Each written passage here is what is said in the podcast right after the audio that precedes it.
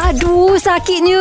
Macam mana ni? Tolong, doktor, tolong. Doktor, dia ada pendengar kita tanya. Sekarang kan ramai orang derma darah. Adakah kita ni berisiko untuk mendapat penyakit genetik ataupun apa-apa virus daripada penderma darah? Ah, lagu mana tu, doktor? Betul juga eh. Hmm. Dok. uh, Isa Syah dan juga semua pendengar dan apa yang kita buat dalam hidup ni ada kesan baik, ada kesan buruk lah. Tapi untuk transfusi darah ni, darah sebenarnya yang dihasilkan oleh badan kita ni dihasilkan oleh sensor tulang. Dan penyakit genetik juga dihasilkan oleh sensor tulang. Darah yang dipindahkan daripada penderma kepada penerima tu dia tidak membawa penyakit-penyakit genetik itu. Penyakit genetik ni biasanya daripada penderma dia tak akan dipindahkan melalui darah. Mm-mm. Tetapi kesan lain yang dipindah uh, apa uh, penyakit-penyakit lain ada yang dipindahkan uh, melalui darah. Contohnya penyakit berjangkit yang dibawa oleh virus. Lah. Contohnya HIV, hepatitis B, hepatitis C at- ataupun parasit-parasit yang ada dalam darah lah. Oh, Oh. macam tu. Dah tak ada masalah lah. Tak perlu Ah, takut lah. ya, ya, ya. Lagipun lagi satu Ya, sebelum nak penyakit genetik tak perlu takut. Tapi penyakit berjangkit perlu Ah, dan pihak hospital pun akan cek kalau darah tu okey tak okey betul doktor kan? Betul, betul. Hmm, tak perlu risau. Baik doktor, jelas sangat jawapan doktor. Terima kasih doktor.